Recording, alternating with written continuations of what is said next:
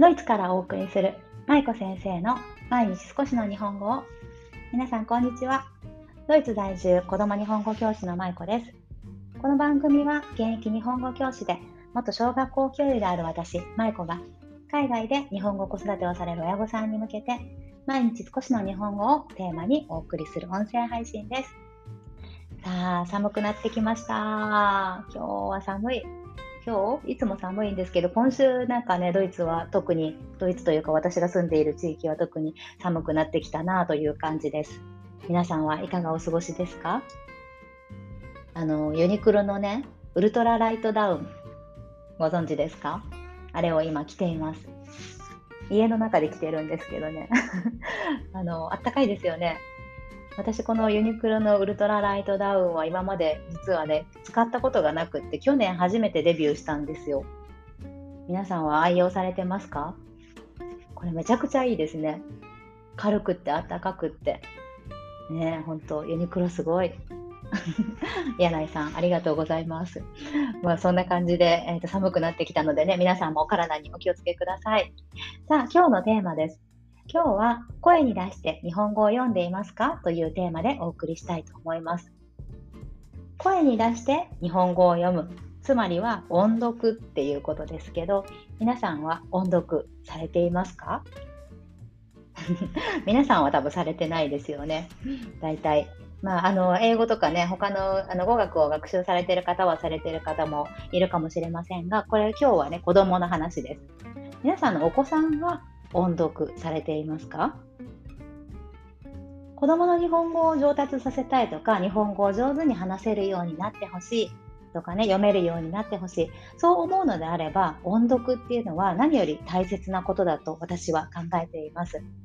ね、声に出して日本語を読もうということですが、皆さん、お子さんに、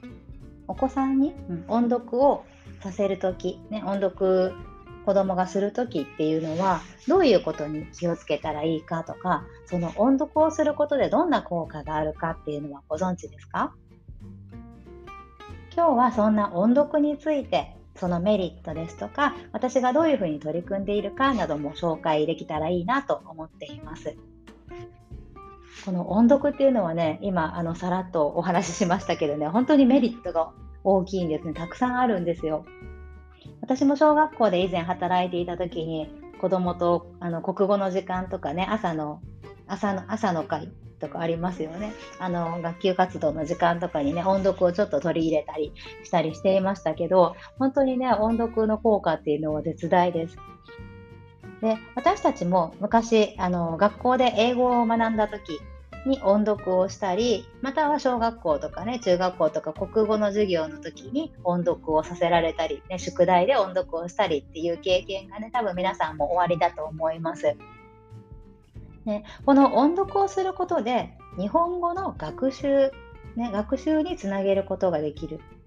ということが言われています。そして音読をすることで日本語力っていうのは実はものすごくアップするんですね。で、どんな効果が具体的に得られるかということについて今からお話ししていきます。はいまあ、効果はいろいろあるんですが今日すべてはご紹介できないので大きく3つに分けてご紹介したいと思います。皆さん音読をするといいことがあるんですよ。何だと思いますか、ね、どんなメリットがあると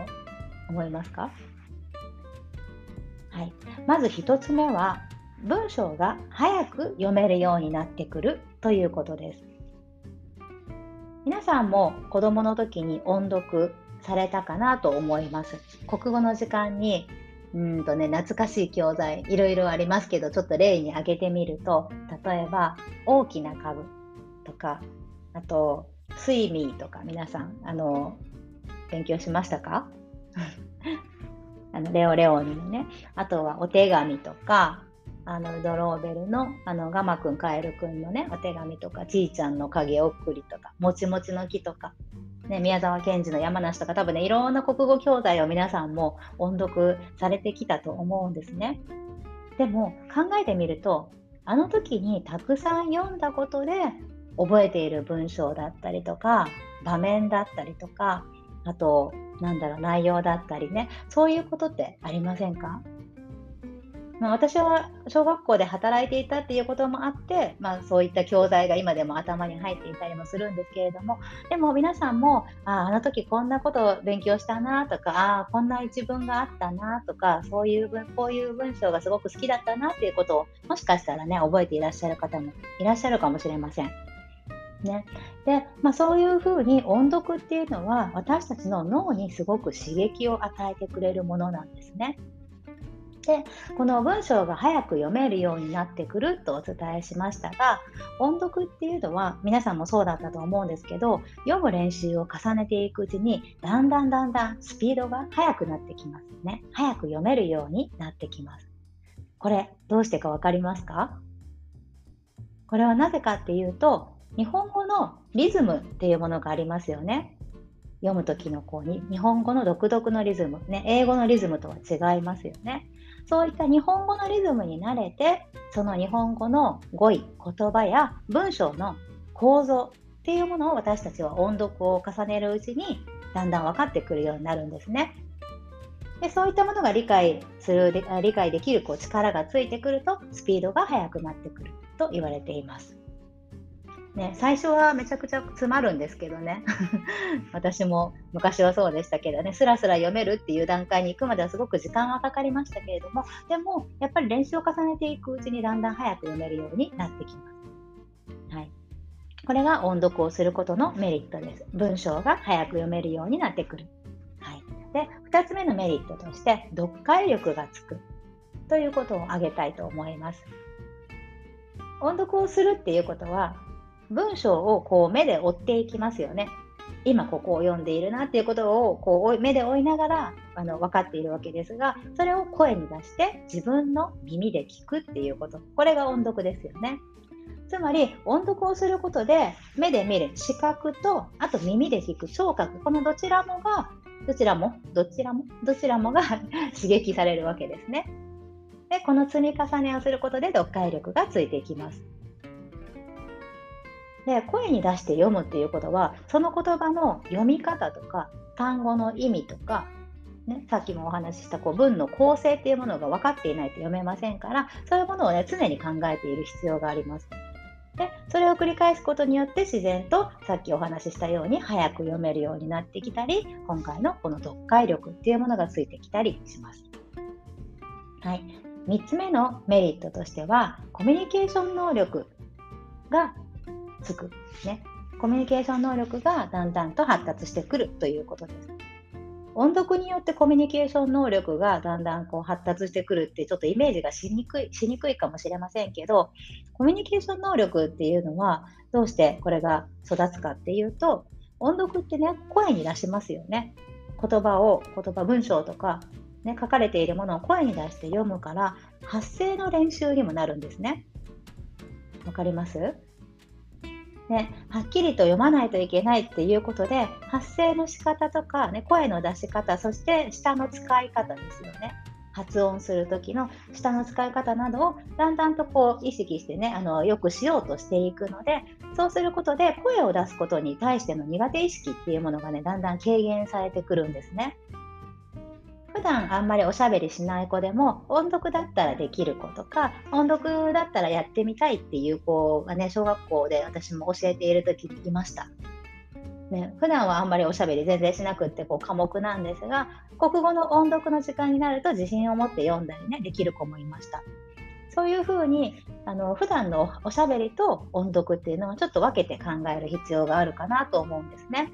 なので、普段のおしゃべりは自分で考えてね、いろいろ話すのは苦手だけど、でも書かれている文章を声に出して読むことならできるっていうこの場合は、音読を通して発声すること、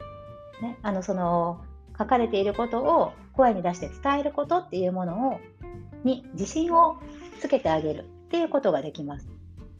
ね、そこから普段のコミュニケーションにも効果が期待されるんじゃないかなと私は思っています。またコミュニケーション能力もそうですしあと音読ってねあの認知症の予防とかあとうつ病の防止とかねそういうものにもすごく効果があると言われているのをご存知ですか？コミュニケーション能力もそうですしあとね音読で脳が活性化するといいあのさっきお話ししたような気がしますけどあの脳にもすごくいいんですよね。でやる気が出たりとかあとストレスの軽減とかストレスの解消につながったりもしますのでこういうふうに、まあ、子供だけじゃなくて大人がしてもすごくいいっていうのが音読なんですね。はい、ということでコミュニケーション能力が育つということを3つ目のメリットとしてお話ししました。さあそういうあのいいこといっぱいの音読なんですけど皆さん音読どういうふうにするかはご存知ですよね。ただ書かれている文章をまあ読んでみるっていうことですね。でもこれを海外で私たちの子供にさせる場合っていうのはちょっとね気をつけないといけないこともあります。ね、それを今日お話しして終わりにしたいと思います。我が家の例を少し例にとってお話ししますけど我が家は息子が今4歳8ヶ月です。で息子は今ひらがなとカタカナはもうすべて読めますしあと、まあ、特殊な文字というかチャーチューチョとか伸ばす音ケーキとかのあの伸ばす棒とかねああいうものもすべて読めます。ただ読み方としてはまだ広い読みの段階なんですね。広い読みっていうのはロボットのような読み方。あさがきましたとかこんな感じの ね、ロボットのような読み方をまだしています。ね、でも音読をすることは可能な段階だと思っているので今は赤ちゃん絵本の音読っていうものをしています。どういうことかというと赤ちゃんの絵本赤ちゃん絵本ありますよね。赤ちゃん絵本っていうのはそもそも文字数がすごく少ないですよね。そして絵もたくさんあって分かりやすいっていう特徴がありますけどその赤ちゃん絵本を音読する音読の教材として使っているんですね。いきなり難しいものから入ってしまうとやっぱり子どもは抵抗感を覚えますし音読自体が嫌になってしまうので今うちの息子は赤ちゃん絵本で少しずつこう何て言うのかな読めるようになってその読むための自信をつけていくっていうような段階かなと思って今それに取り組んでいます。あとは学研の音読教材で楽しみながら脳を活性化させる音読練習帳。長い名前ですけど多分音読練習帳って探したらね出てくると思うんですがその学研の教材を使っています。これは3歳用と5歳あ3歳から4歳用と5歳から6歳用の2つあるんですけれども多分800円ぐらいだったとかな、うん、と思うんですけどね。あのその教材もね毎日音読教材として使っています。オノマトペとかね童謡とかあと早口言葉とか昔話とかそういったものでトピックがねいろいろと多種多様なのでね飽きないんですよねでそれぞれ音読教材の後ろに練習問題がついていたりするのもすごくいいポイントだなと思っていますのでよかったら気になる方はチェックしてみてください。学研の音読教材、音読練習帳というものです。はいまあ、そんなこんなで我が家はこんな風に音読をしています。毎日しています。ね、暇があれば、なんか息子も一人で読んでる時もあります。で気をつけることとしては、欲張りすぎないこと。これがポイントかなと思います。欲張るっていうのは子供がじゃなくて親がですね、あこの教材読ませたいとかこれぐらいの分だったら読めるんじゃないかと思ってね親が欲張りすぎちゃうとちょっと子どものレベルとねあの相違ができあの出てきてしまうことがあります。ね、子どもが無理なく読める負担なく読めるようなものから始めるこれがポイントだと思いますのであんまりね難しすぎるものから始めない方がいいですね。えー、こんな簡単なのでいいの？ぐらいから最初は始めてみるのがおすすめです。でこんな簡単なのでいいの？って思ってた教材を子どもが全部読めた時はすごく子どももね自信につながりますし親御さんもそこでね是非褒めてあげてほしいと思います。ね、子どもの今のレベルで読めるものを1つ取り上げてあげてください。そしてあとは文章を全部読まなくてもいいんですよね音読って。ただ1行だけ読めてもいいし一言だけあの1語ね語彙が1つ読めただけでももう音読として OK ってしてあげることももちろんできます。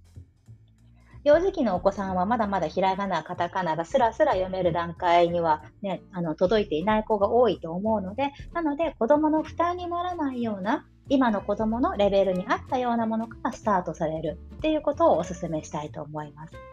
そして音読が終わった後には必ずお子さんの頑張りを褒めてあげてください。じゃあ今日はここまでにしよっか。すごいね、頑張ったね。こんなに読めたねとか、前はこんなこと読めなかったのにこんなことが読めるようになったんだねっていうことで、子供の頑張りをぜひ褒めてあげてください。はい。そんなわけで今日は声に出して日本語を読んでいますか？というお話をさせていただきました。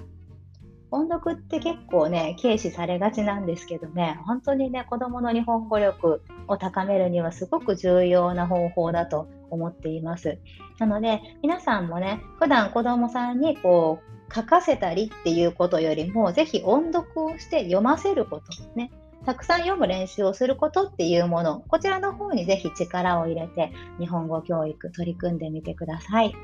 ね、読めるようになってきたら今度書くための意欲っていうのもどんどん湧いてきますので、ぜひ読むことを楽しんで学べるように環境を作っていってあげてくださいね。